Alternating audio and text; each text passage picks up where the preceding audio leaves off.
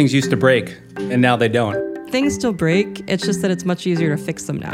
The ability to unwind a bad release, we're much better at that than we ever were before. There's an increasing amount of trust. One of the things that's happened along with continuous delivery and software is actually much more nimble go to markets that are being built around businesses. It's a virtuous cycle where the continuous delivery capabilities actually allow you to evolve your business model too. It's never the early vision, that's it. It's more often being lucky than good.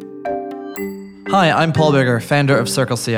I'm Edith Harbaugh, CEO and co founder at LaunchDarkly. And you're listening to To Be Continuous, a podcast about continuous delivery and software development. You can get in touch with us anytime at our Twitter handle at ContinuousCast. The show is brought to you by HeavyBit. To learn more, visit heavybit.com. And while you're there, check out their library, home to great educational talks from other developer company founders and industry leaders. Hey, so what do you like about continuous delivery? Mm.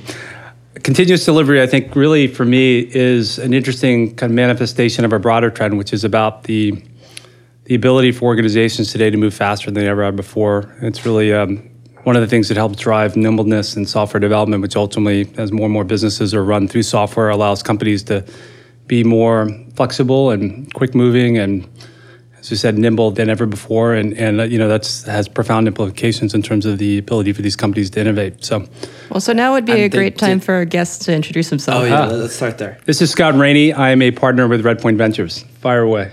Okay, so so a company comes to you for funding and they release once a month. Yeah. Uh, what what do you think? I don't know that I, I would draw any conclusions based on you know they release once a month. I really? think you know I think in the end I think what's really important is that they're doing I think what's what they feel is right for them and their ability to move uh, quickly enough. It would be unusual today to mm-hmm. have a mm-hmm. company that's releasing once a month. I mean we're obviously seeing for most part companies that are they're releasing far more often than that. I don't know. I wouldn't draw any necessarily draw any conclusions because I would assume that these guys know the you know, the, the, right pace for them mm-hmm. for, for whatever reason. Obviously, one of the things that we see a lot is is companies that are really being driven more and more by mobile, and that has their real right, right, right. issues and challenges associated with the ability to move quickly there. And some of the things that you know companies like LaunchDarkly are trying to help address. But you know, I um, I think the most important thing is we feel like it's a it's a company that that is set up to move as quickly as required to actually be able to drive the kind of innovation that we like to see. And we want to believe that they are an organization that's operating and building a software architecture and development pipeline that will be an asset as opposed to a, liability. I, I, think that's a really good point you made. Um, so I talked the other day to somebody who said, you know, I asked how often they released, and they said three times a year. Yeah, kind of, my jaw kind of dropped. I'm like, well, do you do you, do you want to release faster? And they're like, no, I'm like, that's fine. Yeah. I, I, I, think if, if that's a pace that you and your customers are happy with, that's fine. I think. Yeah. I, I think it's the people who want to release faster but can't. It's also like you know if you're releasing enterprise software that's being delivered um, sitting on people's servers behind their firewall, then the release cycles need to be you know more slowly because it has to happen in a way that the customers can actually absorb it. But obviously more and more stuff is being delivered through as you know as a service mm-hmm. and we we would expect that release cycles would be much faster so I, I, think even for for enterprise software i mean when, when i look at why are people delivering continuously like it, it really started as you know developers just want to get their code out and so in in that world i can see you know if you're releasing every quarter or three times a year whatever you know developers get pissed off but it'll, it'll be fine but where where I'm seeing the the vast uh, or the, the majority of the impetus for continuous delivery is in customer validation and in being able to get like the feedback cycles of things. So if someone is is shipping once a quarter, what what is their feedback cycle like? Well, I mean, I think that um, again, it depends ultimately too on just what's being released as a part of these releases. I mean, how much new capabilities mm-hmm. and new functionality is being introduced. You can release every day, but if it's something that's like you're changing the color on one page, that's very deep down in the bottom of some service, who really cares, right? Right, right. So, you know, again, I think it comes back that, yeah, maybe the way to think about this isn't how often you release, but how significant these releases are, how much you're actually changing and evolving the product, and and in what cadence is that happening. You know, one one thing I would say is that what we're seeing, particularly for companies that have software behind the firewall, one of the trends that we've seen in the last couple years is actually cloud managed software. Right. So it actually looks a lot like SaaS. It's it's it's software. There's one code base. Mm-hmm. When there's a release, it's pushed out, and it's pushed out through all behind the firewall to these organizations. And there's a cloud layer that does all the management. Which again facilitates you know allowing companies to innovate and release software much faster than they ever have been before. You know, that's a bit of a side note, but I think it it kind of reinforces one of the reasons that people are doing that is because they want a faster Right. customer feedback cycle, but they also want to reduce the cost for organizations to own that software. And a lot of times that Mm-hmm. relates back to like if there's a new release, the whole process they have to go through to deploy Well, it. you used to have you used to have this this thing where you'd you'd build software and then you'd branch off the software and Yeah. you'd take that to release while development continues on the main Yep. branch, Right. and then you'd, you'd end up backporting these fixes Yeah. for for the key customers that, that that were on those releases. And as Circle now makes on-prem software. And we, we ship it to, to customers, but customers stay on a on a more or less th- th- th- there is one version of the software. There- There's no way that you'll be, you know, still running, or th- th- there's no way that we're backporting fixes to to any of the old changes at all. No, and I, I, it's actually I was very surprised when we first saw this trend emerging with a Mm-hmm. set of companies that were thinking about delivering software that way. I wasn't sure exactly how enterprises would react to it, but we've got three or four portfolio companies, and they get no pushback. And in fact, I actually think now it's an asset because it really does. They can say the total cost of owning the software is substantially less than it would be if you mm-hmm. were, if we were handing you software and you. Right, were deploying right. it yourself. And Wait, wait, wait. So you're saying if if they're running it as a SaaS or if they're running it cloud managed SaaS. So it's like software that's running on your hardware. You're my customer. You can run it on your hardware, but you don't manage it. I do Yeah, for you. that's- And you know, I think that that's a, that's a really interesting trend because it allows us to kind of sometimes there are certain customers or certain capabilities where customers don't want to move that information or the data or that workflow, that process to the cloud, but we can still deliver Yeah. You know, we can still innovate and move just as quickly and efficiently as we can if we were a pure SaaS business as a vendor. So. It's it's it's a lovely model because so we we've got we've got a handful of customers that, that, that are on that that particular model versus the the, the pure on prem. Yeah. And for us, we're doing auto scaling of like you know very very large fleets, uh, and it's it's difficult to do that sort of that sort of auto scaling in a pure hands off environment. So like if we sell Circle on prem and, and you have tens of thousands of machines that, that, that, that you want in this fleet, you're going to end up doing some sort of management. So we you know the, the customers that, that, that fit that profile are and I'd say this is this is still early stages, but like we're managing their fleet that, that they pay for that's on their hardware. And it's it's just a, an easier model for them because we don't and it's easier for us as well because we don't have to build this perfect software fleet management scalability management which is a very difficult challenge and it's Yeah. we, we, we have a little bit of flexibility like we do in the cloud service where there's an ops team that actually keeps an eye on that sort of thing So how, how do you price that? Do you price in the cost of your ops team managing these instances? Is this really turning into ops as a service? Um, I, I- I don't think it's, it's it's quite ops as a service, but it, it's certainly leveraging the, the tools that we've built to manage the the, the, the dot com, which I, I would describe as more. It's not it's not quite hands on, but it's sort of like you know human guided rather than just a pure software solution. I think it's only slightly more expensive to support these customers than it is a cloud customer when you get right down to it. If you do it right and you build it right. And in, in, in the end of the day, it's it's purely like th- there are set margins that you have to get. So we, we will price it so that we get the margins that we're looking for, uh, and it doesn't matter what, what exact way that goes. Yeah, I, I like the idea. It's something that we're investigating at LaunchDarkly also. Mm. Yeah, and there's companies like Gravitational, Replicated, and mm-hmm. others that are that are helping take Right. you know, traditional SaaS businesses to help to get them behind the firewall. I'm really excited to see you know where those things go because the reality is the building that management layer. It, I think a lot of times people they try to tack it on later, and it's really really hard to do that. Mm-hmm. Um, you kind of have to think about it from the beginning. So. And so, uh, I was looking at the replicated site today, and they they have like at the very start uh, of their of their features, it's that they do they allow continuously deliver, Yeah. or they allow software to be continuously delivered to their to their on prem and customers. it's it, because it looks and it should match exactly what your your your traditional flow is for whatever that their customer is, whether it looks like for their SaaS capabilities. So I don't know. We'll see what happens, but that's a that's a new and interesting model. So you, you you see a lot of those those kind of enterprise pitches and, and people. Uh, what, what, what percentage of of your companies get any of that sort of pushback from from more traditional enterprises? What kind of pushback do you mean? Uh, that, that that continuous delivery doesn't work, or we want you know a longer release cycle and and maintain branches or all, all that sort of jazz. I, I, you know, honestly, I'm not on the front lines having these conversations, but I'd say that that is, you know, increasingly by far the exception versus the rule.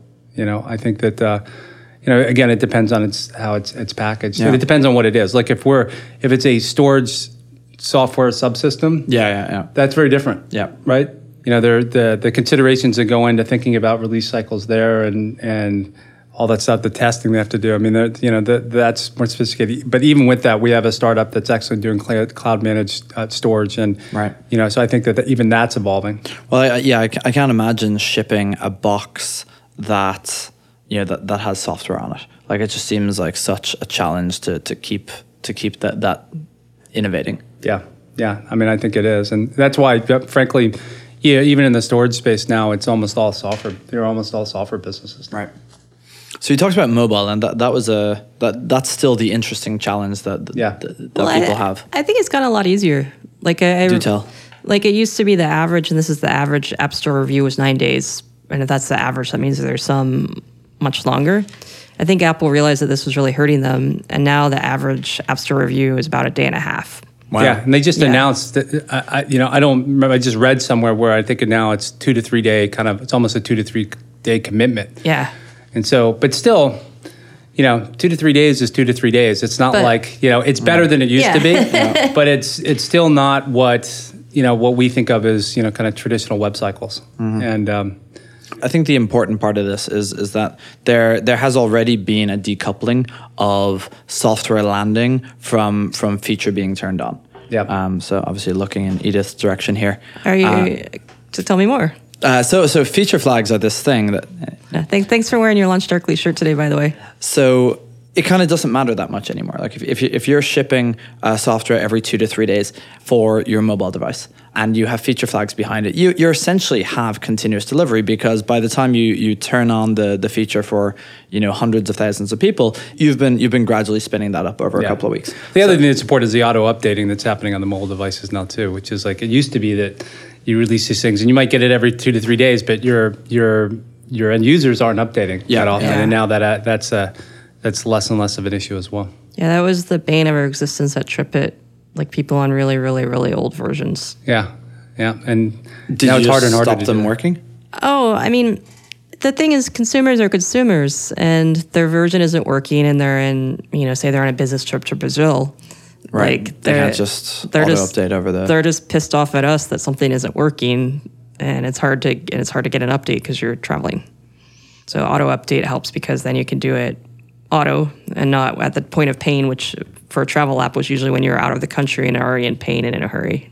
I'm surprised there was ever an option to to manually update. Like what what was the point there? Well, I think people are so burned by like the whole Windows 10 update that's going on right now, where like Windows 10 has this massive update that is killing a lot of people's computers. Oh wow. Well, I also think that in the early days too, I think it's an artifact of the decisions that were made, you know, back in 2007, 2008, which is like you didn't want people to actually burn through their data plans too. Yeah. Right. Um, you know, you you you have to realize that there's a responsibility you have, and that the end user is actually paying for all the data that's being consumed.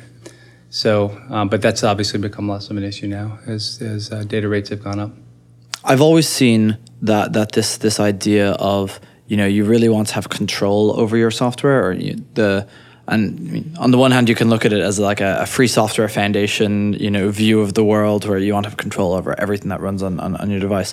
But but still you, you, you, you hear people who are just like I, I want to know what version is installed. I, I, I care about what updates are installed. And frankly I don't I don't understand any of it. I, I, I want to see none of that. I, I think some of it comes from a place of fear. Like if you're if you're you, remember when stuff broke all the time, and you're like, I just want a stable version. Mm-hmm. That, that's why people want to know. If you, if you have trust, then you don't really care.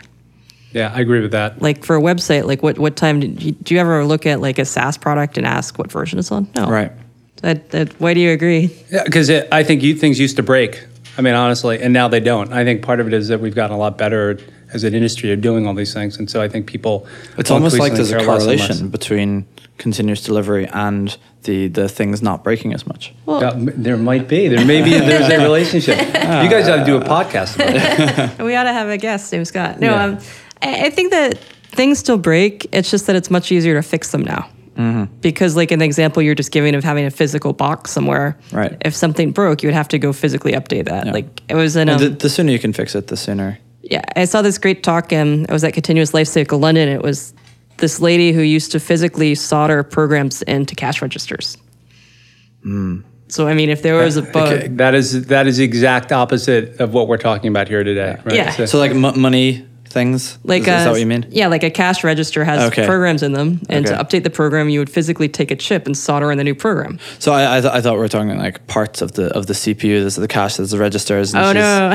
some sort of this is literally um, cash, um, C A S H. good clarification. Yeah, um, In case our listeners at home were, were wondering which it was. but, but I think a lot of that that was the original software. Right. Yeah. You know, it was it was just one step up from the physical hardware, and so there's a lot of legacy of oh, it needs to be perfect because Mm-hmm. it's going to get placed everywhere. But I tell you, I you know what's interesting is just how quickly I think big enterprises are are changing the way they look at that, and I actually think that uh, it bodes really well for you know the startup ecosystem and for innovation, and that um, there's an increasing amount of trust, and uh, you know I think that's a phenomenal thing and a great catalyst for all of us here. Do you have any stories of enterprises or anything you can share? I don't know that I have any specific stories other than I can just tell you, as I as I said, they, anecdotally in our businesses, you know, that are that are going to enterprises, the way that they do release processes now is you know has changed. Wh- wh- when did you see that tipping point? Um, I would say probably two to three years ago is when it started happening, and maybe you know, kind of two to one to two years ago, it was like, you know, this idea, for instance, of cloud managed software became, you know, more widely accepted. I also think Amazon AWS has been a big part of this, which is actually just this idea that, um, you know, it's obviously very different, but the idea of relying on third party for some kind of element of cloud managed software and infrastructure has kind of changed the way that people think about, you know, expectations. It's made things a lot cheaper and easier. Yeah, it's that for sure, and it's also just like you know, it used to be that we had to run our own hardware, and Yeah. now we can turn over all that infrastructure over to somebody. So hey, you know what? It's not that big of a deal if somebody wants to update. If we can do that, then if somebody wants to update software on the fly for us, they can do that. You know. There's a there's an interesting parallel to um, in Jeff Bezos's last uh, annual report or letter or something. Uh, he talked about the, the difference between uh, type two decisions and type one decisions. Yeah. Uh, type one, I, I can never remember which is one and two, but well, uh, let's call one the one that, that is very very difficult to change, and you you have to put you know an awful lot of forethought and planning into it. And type two is the, the decision that's very easy to change. But that Ah. we spend the same amount of time on type twos as we do type ones a lot of times, even though one Right, is easy right. to unwind, right? Yeah. And so I, I think where where you get this this this thing of trust, um, it, you know, it, it ties a lot to, to type two decisions, and, and, and the same thing with like a box that, that, that you ship into the uh, into data centers is a type one decision, or Yeah. the Yeah. soldering into a cash register. Well, that's. is- is A, I a mean, maybe that decision. maybe that's a great. Maybe that's one of the reasons why. I mean, the ability to unwind a bad release is Yeah. we're, we're much better at that than we ever were before, and part of it is through all the stuff we're talking about here, right? Yeah, I mean reversibility. Yeah. I- so I so I don't I hate plugging my own company, so usually I let Paul do it. But um, feature flags are really about reversibility. Yeah. The fact that you can always roll back very quickly to a known good version without having to redeploy, Right. and it, it creates a lot of freedom. Yeah. So hey, you know what? It, you know, maybe it wasn't perfect. Well, the reality is the cost is low because Yeah. we can get it back to where it was before. Yeah. There was a blog post I wrote several years ago about the Amazon Kindle on iOS disaster. So Kindle released a new version of, on iOS that deleted uh, all their customers' libraries. Well, I, uh, Apple does that on purpose now. they do. Yeah, yeah. yeah. Um, That's so a, it's it was, a feature, not a bug. Uh, I mean, it, it deleted their, their cloud libraries, not not not just the, the music that they had on their on uh, on their phones. What happened was Apple fast tracked uh, Amazon's uh, new version of Kindle, and you know a day later the the disaster had been kind of largely averted. But it was, it was a disaster I feel that, that that happened in the first place because of the lack of continuous delivery. That you you know th- they have to ship this big release. They probably shipped it uh, you know every month or something like that, and the confluence of several different decisions had to be made at the same time. So there's a there's a big kind of like type one, are we going to ship this decision? Because there is no type two, let's let's immediately and very quickly roll it back. And, and the result of that is, is a whole bunch of software that goes out together that has unintended consequences. yeah, the n squared problem with all those Right. features, like you know, how does it work? Yeah. Yep. Yeah, but we were talking before about kind of the Air Force jet disaster. Mm. I like Scott's description of it. Well, I don't know. Yeah, I don't, remember exactly what, what, what part of the description you like, but I mean, it's just interesting to me that this is a, you know, 10 to 15, 20 year project that's gone on, and uh, you know the scale and scope of it. It's basically just something that was it's just trying to be a little bit of everything to everybody. As a result, it's not really good at anything that it does, and uh, it's you know when you do 20 year release cycles, that's what happens. You spend you know a trillion dollars on something that in the end is not nearly as good uh, as maybe even its predecessors of many of the capabilities that they were looking for. So it's uh, I would love to believe that there's the the concept of continuous delivery and deployment that would be possible for you know projects at that scale, but you know I don't know. I mean, it's it's it sounds almost like, and and I, I don't want to I don't want to suggest that this might actually be the case, but it sounds like it might not actually be in people's interests to you know deliver a working product versus continually pumping money into the. Well, uh, that's that's that I, mean, I is would- it. I wouldn't like to suggest there's any sort of political I- or yeah. lobbyist motivation behind Yeah. this this thing at all. So I grew up in DC. I'll briefly defend DC. I do think people want to see successes. I mean, like healthcare.gov was an awful, awful, awful egg in the face for all involved. Nobody Right. came out looking good. And it wasn't like, oh, you screwed up, here's more money to fix it. You know, they brought in a completely new team and started over again with very much. Well, th th that was a, a sort of a difference in uh, in how previous plans had gone. So normally, when, when that thing happens, you just keep money pumping into it until someone gives up, and then and then the same team gets deployed to a different part of the government to to get hundreds of millions of dollars of damage. Yeah. I, I think the sad thing is, so the extent of the jet thing is that they can't even take off. It's not like they have a sporadic glitch that might affect them. it's that, like, li- literally, these are, you know, a trillion dollar paperweight. One of the kind of comparisons that people always make is is you know real engineering products to, to software engineering or pr- processes, and you start to see in in the real world a little bit more of continuous delivery like creeping in. So you, you you look at the um, hardware startups in in Shenzhen, for example, Yeah. that are changing the cycle time from you might you might get a prototype in, in a week here if you're lucky, and if you're a different part of the world, you might get it in a month. In, in Shenzhen, you get it in in a day uh, you're you're missing a component. You could enter the component market, and it's a multi-block warehouse that that sells you uh, the exact component you need, and, and you can get that cycle time down really really low. It's also that so many of the, you know, we look at a lot of hardware projects too, and so much of it now is being done in software. So what you really look for is almost like this generic hardware platform that allows you to build the software, build software capabilities such that, you know, if you do make mistakes or there are issues or there are Mm-hmm. antenna problems, et cetera, hopefully many of those things can be fixed in software. Right. And, but, you know, sometimes that's just not possible. Have you ever seen a, a company just go completely awry for, with an Air Force type disaster? um, I have. Uh, I'm, I'm, I'm not going to. Uh, I won't mention names. I haven't seen it in a long time, uh, honestly. In terms of like just, I've seen people, I've seen companies do that where it's not the software or the product as much as it is maybe the way they thought about building the business, mm-hmm. and and maybe one of the things that one of the things that's happened along with continuous delivery and software is actually much more nimble go-to-markets that are being built around mm-hmm. businesses that allow you to solicit feedback much more readily and actually do it much validate efficiently. them Yeah. earlier. You're able to validate them earlier, but also like it's not the top down, you know, long sales cycle that there's more bottoms up that allows you to get feedback and then tune your go to market, which obviously then rolls back into your product. And, you know, it's a virtuous cycle where the continuous um, delivery capabilities actually allow you to evolve your business model too. But, you know, so it's rare that we see companies just kind of fly right off the end of the runway or right into the cliff in the way they used to. But um, it still happens from time to time. I, I see a bunch of it. Good. Yeah. So I, I talk to very, very early stage startups that are, you know, th- their question is how, how do we raise money sometimes, or Yeah. you know, we're running off our off our savings, and for for a lot of them that that have done, or, and a lot of times my answer is, you know, you don't have product market fit, and you need to validate Yeah. and iterate your way there, and so I do see people who are. You know, running off whatever meager savings they have because they never learned the lessons of, of the lean startup, of, of continuous iteration, of validation. But I think that that's mostly uh, hopefully kind of taken care of by the time they, they hit any sort of traction or product market fit. Like Yeah. they don't get that far. They don't get to like Yeah, pitch, it's pitch rare. you. Yeah, it's it, typically a lot that. of that is the very initial part of product market fit. The, the reality is product market fit is a it's not a one. There's not. It doesn't Yeah. happen all at one time. It happens over That- a period of time. And it's never the it's never the early vision. That's it. So you, Yeah. you have to be good at the- iterating to get there. The market itself changes.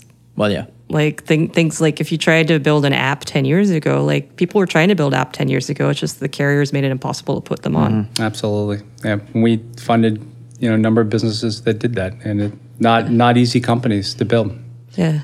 I, I, I guess you're kind of in the business of, of funding a lot of people who are ready for something that hasn't quite happened yet. Yeah. And so, like, if you don't know, and correct me if I'm wrong here, but if you don't know exactly how or when the thing that they rely on is going to happen, so they need to be constantly iterating and constantly Yeah. validating to, to get that right. Yeah. Yeah, I mean, and and sometimes, unfortunately, the market they're just too far ahead of the market, which Yeah. is you know there's no no amount of iteration and amount of nimbleness is going to help you in that situation if customers just aren't ready to, mm-hmm. for whatever reason, kind of embrace the value proposition you put It, was- forward. it was Yeah. very interesting around the start of, of Circle CI. So there was there was companies that were like two years ahead of us that, that died. Yeah. Um, or in, in one case that, that, that pivoted to, to a different product. And then companies that started about a year after us, it was it was too late. The the market was was kind of or the opportunity was, Yeah. was closed. Yeah. Yeah. Um, and so like the the too early, too late, like there there was one sweet spot, and it's not like we we knew it. Uh, or we, we knew why. In retrospect, we can look back and we and we can say it was the, the tools and it was the you know, freedom of allowing your source code to escape that, that made that the thing. But you can't you can't tell it all. yeah, Yeah. I'd love to hear some real examples from Scott if he can say anything without breaching confidentiality. about Companies that were too soon, too late, didn't have product. I'm, I'm always terrible about being able to, to drum up things in real time. Just advice you'd give because you're a board member. Yeah, I wouldn't want to. I always want to be respectful of folks because the reality is, one thing I can tell you about this timing thing is it's it's more often being lucky than good. Uh, sometimes being really good allows you to time it right because you just really understand all the things coming together. A lot of times you just timed it. You just got lucky that you timed it really, really well. You know, the thing that the the feedback that we give all the time though now, and it, this is very different than it was even like five, six, seven, eight years ago, is that you can get so much more feedback on you know product and product market fit earlier with less money than you ever before that you just you're crazy not to do it you know? And so the definition of minimal viable product at which point you can go out and actually start collecting this feedback is always the hard thing. It's like where's that line? Like what is acceptable and what isn't acceptable? What's enough and what isn't? You know that's an inexact science and sometimes you know companies will make mistakes about not not putting in enough or taking too much time but we just spent a lot of time sitting around board meetings talking about how can you go out and so you know can you get the product in front of folks and start to solicit real feedback even even at the expense of thinking about revenue. So you know i think that um, once you've raised a little bit of venture money you kind of have the luxury of actually being a little bit more thinking a little bit more long term and it gives you the ability to actually spend time thinking about for instance like any developer facing business you know our feedback is always get developers to love it win over the hearts and minds of developers and then worry about monetization later right? And with a little bit of venture money it's it's it's easier for companies to do it. It's frankly easy for me as a venture guy to tell entrepreneurs to do that and it's sometimes a very harrowing experience. But you know what you want more than anything is to get a bunch of people using your product and uh, loving it. And more often than not if they really love it and they're using it and engaged in it in a really meaningful way there's a business model to be layered on top of it. So you know that's not a great model for all companies but certainly for ones that you know the ones that i spend a lot of time on with, that are that are selling through developers to to other people and organizations the, the, the most important thing we can do is is just build something that that that folks love. The other thing that i would say is one really interesting dilemma then is we've talked about this before but you know, these companies that actually use developers and you know because because through continuous delivery developers are playing a bigger and bigger role in selecting the components of the the infrastructure that's actually used to build not only the product but also that the business is run on that you know what you want to do is you want to win over the hearts and minds of developers getting to use it. But at some point you have to trigger in your in your business the ability to actually market to the people that ultimately will be paying for the product. And how do you simultaneously run a marketing campaign organization that, that's winning over the hearts and minds of developers while convincing product managers or CFOs that they should be paying for a product that has kind of made its way into the stack through through the developers, and that is a uh, that's a really challenging exercise to go through. So. GitHub had this uh, had this concept that they called the clamp, that's coming from the bottom and coming from the top at the same time. Yeah. So when you're a company that, that that's like GitHub, and I mean th- this is several years old, but even by then they were they were they were huge, and they were able to go for the the top down CIO sale at the same time as, as they were doing the bottom up. But I think if you're a if you're a I'm- much smaller company, that there's much more of a challenge of getting that. Yeah, and I would argue by the time they started executing on the clamp that they had won over the the All developer ecosystem. Oh yeah, all of it. Yeah. And so, you know, again, that's kind of back to the saying. Once you once you win over those folks, then the, the amount of leverage you have in Mm-hmm. those conversations is very, very different. And so, I don't think the right way is to think about coming from the top and then eventually kind of try to build up the bottom. Mm-hmm. Yeah, yeah, yeah. And I, you know, that's an obvious statement, but frankly, it's it's amazing in the the heat of war how many times um, companies you know make mistakes on that front. Like, do you mean are you always a favor of going bottoms up then, or I'm not always. It depends on the business, and obviously, what I'm talking about a lot of here is is kind of these developer-facing businesses. But and so there's certain cases where that doesn't make sense. Again, like some core enterprise infrastructure businesses, you know, that's not a bottoms-up game. But um, you know, I, I do think for and in a lot of SaaS businesses, it's not it's not going to be a bottoms-up. But I do think that anytime where you're trying to you're building something that's kind of democratizing um, some capability in some way. The best thing to do is to get as many people using it as possible, and then you'll find that it's it's much easier to, to monetize. But it's it's a you know requires generally for these companies to hire on some uh, different capability, the ability to kind of exert that pressure from the top. Mm-hmm. You know, sometimes that's an unnatural act because you're dealing with folks, and many times the people that are building these products are developers building for developers. So.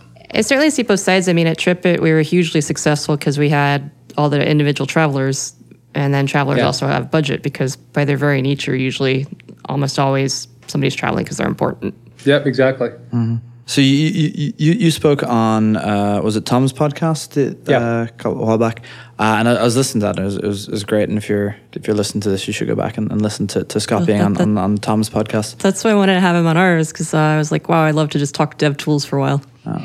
Well, so- so one of the things that, that I thought was really interesting was so you, you, you separated the developer tool ecosystem into like four bits, and and one of them was APIs around existing products, and it seemed really interesting to me that that you know we're, we're talking about bottom up versus versus top down. When you think about you know the the mechanism by, by which you know software takes over the world or software eats the world, whatever it is, that it's it's those companies that do exactly the same thing but have an API on it that is sort of the front line of those like uh, transition from the older companies to Yeah. new companies and being disrupted just by having just by having an API that the developer picks and so by the time they, they I think you, you said this by the time there's a, a decision to be made it's already been made Yeah, and, it, and typically those are commodity capabilities and features. So, you know, Twilio and Stripe and other things like this. Mm-hmm. The reality is not commodity in the sense of not really hard to do because it's very hard to deliver those capabilities. But more often than not, you're not going to win or lose based on your ability to better execute integrating voice or text into mm-hmm. it than than the next guy. So, you know, what you don't want to do is spend your valuable engineering and developer resources mm-hmm. recreating something that in the end probably won't allow you to win in whatever segment you're in, but mm-hmm. are absolutely important and essential parts of the overall experience. And when you can find those things, and it also helps when you find those things that actually have natural business models attached to them, you know, mm-hmm. where it's well understood that you pay for the consumption of those capabilities, and I you can build the- extraordinarily powerful businesses. So.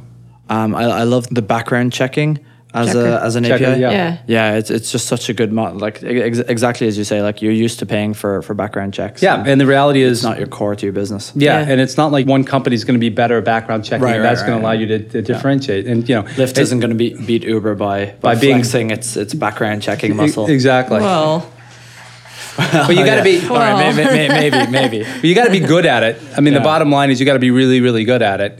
But it's typically not the basis of competition. yeah, it's it's table stakes.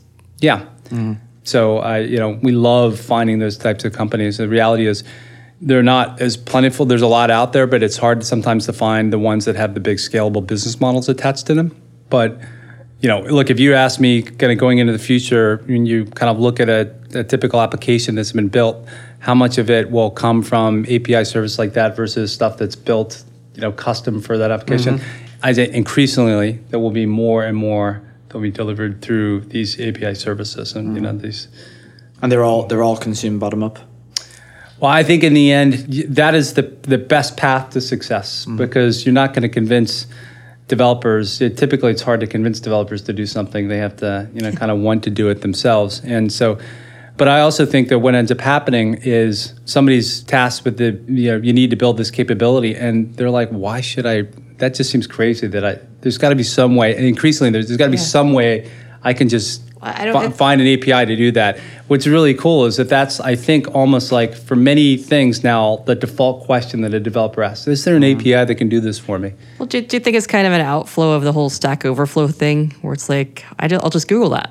Yeah, You well, know, I'll, there's ju- I'll just I'll just use an A like why why I think it's like, and it's like the whole thing that's driving, I think, microservices to a certain extent. It's like, look, people want to be, they want to like focus in on the, the the the stuff that really matters to them and their company. Right.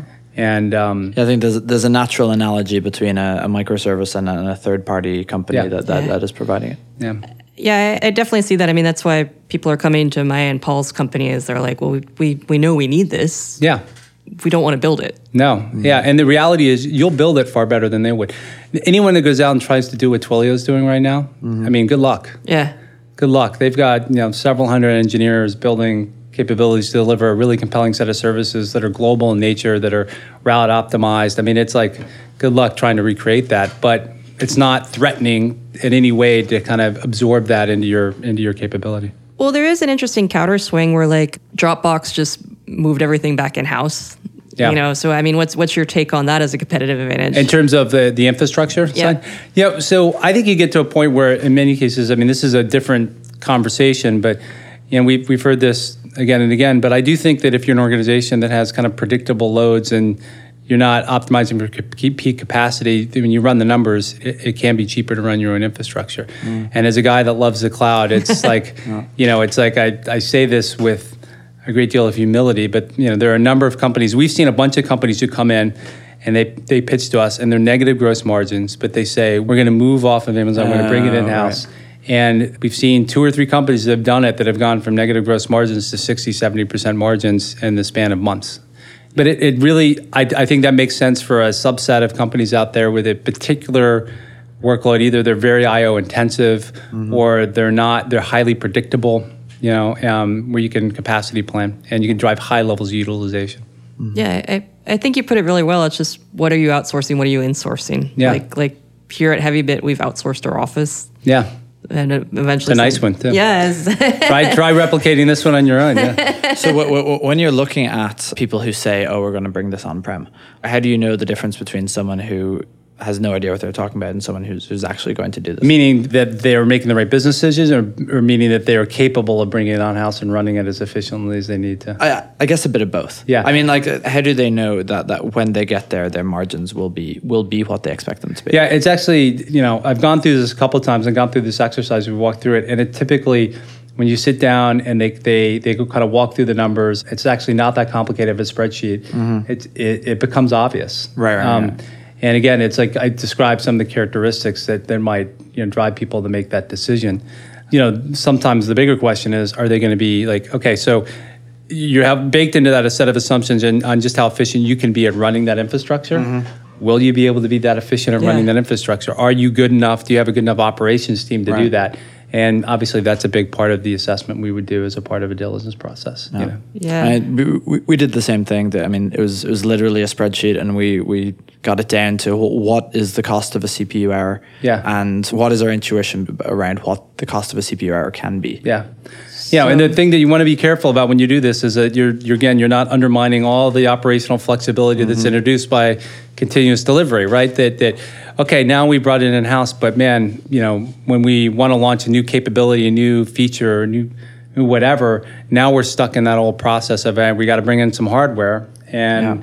we got to you know deploy that and scale that. Like, are you really are you undermining your ability to move quickly? And this is something that uh, you know that's a, a conversation you have to have with folks and make sure that they're building the capabilities, uh, modern capabilities for software deployment to ensure that they can do that hyper efficiently. So. when we launched our CI for, for OS X, we moved from you know our, our CI for Linux runs on, on Amazon, so we want a new machine. That's an API call. We moved it into you know we, we want a new machine. That's a that's an email and, a couple of days and, uh, and an invoice that needs to be signed. And the the difference between you know the, the speed at which we're able to get new capacity, like the the OS X thing sat sat in beta for quite a long time, as we just constantly added new machines all the time for for the new customers that that were coming in. It was it grew so quickly that that we never we were never anywhere near hitting that that capacity, and so we were I think we were in beta for a year on that as a, as a result. Yeah. Um, and then once we kind of got it to like a the level where, where it didn't take a human on our, our end, it got to be a lot faster that we could provision, but it was still never, you know, it's I- never going to be the Amazon speed. I think the thing that, you know, the decision, when you make this decision, if you're going to move off of Amazon and run it on your own infrastructure, it needs to be something that you have to do based on economics as opposed to mm. something that you mm. want to do. Like, I mean, a lot of these companies, if you're trying to squeak an extra 5 to 10% of gross margin out, yeah, that's on the edge of maybe it's worthwhile, but probably only when you're really significant in size and that 5 to 10% really, really matters. You know, a lot of the companies we see doing it are doing it because their their business model's upside down. Right. And, Yeah. uh, because I think that the flexibility you get from Amazon and the capabilities, all that stuff, when you can focus on the things that really matter, you can invest your resources, you know, in, in places that will drive long-term differentiation. That's where we'd rather see our companies spend their time. Yeah, That's a good way to put it. It's something that you do when you're mature and trying to eke out margin rather than when you're trying to innovate and grow very quickly. Yeah, except there are cases, even in the early stages, based on the nature of their workloads, yeah, where they it, you, you kind of have to do it. But that's, I think, the, the rare exception as opposed to the to the rule. Well, it's optimization rather than growth. Yeah. Yeah. Our, our advisor, Sean Byrnes, was at Flurry. Yeah. And he always laughs. He's like, You're going to build your own data center, Edith. Someday. Yeah, you know, that's something we should all aspire to with all our companies at some point to be big enough where we want to build our own data yeah. centers. Well, uh, so he's like, he's like, not right now, but in Yeah. a couple of years, you're going to come to me for advice. I'm like, I know. Then we got to talk to the big CIOs of the Fortune 500 companies, and they're trying to figure out how to get out of their data centers. so the, the real answer is somewhere in the middle, I'm sure. I Maybe don't they know. can sell them to Dropbox. Yeah, exactly. Hopefully, I can sublease their uh, data centers for Yeah. very cheap. Well, uh, we're almost out of time, but uh, we loved having you as a guest. Do you have any final thoughts? No, no, thank you for having me. I appreciate it. It's been a lot of fun. Yeah, thank you. Thanks for listening to this episode of To Be Continuous, brought to you by HeavyBit and hosted by me, Paul Biggar of CircleCI, and Edith Harbaugh of LaunchDarkly. To learn more about HeavyBit, visit heavybit.com. While you're there, check out their library, home to great educational talks from other developer company founders and industry leaders.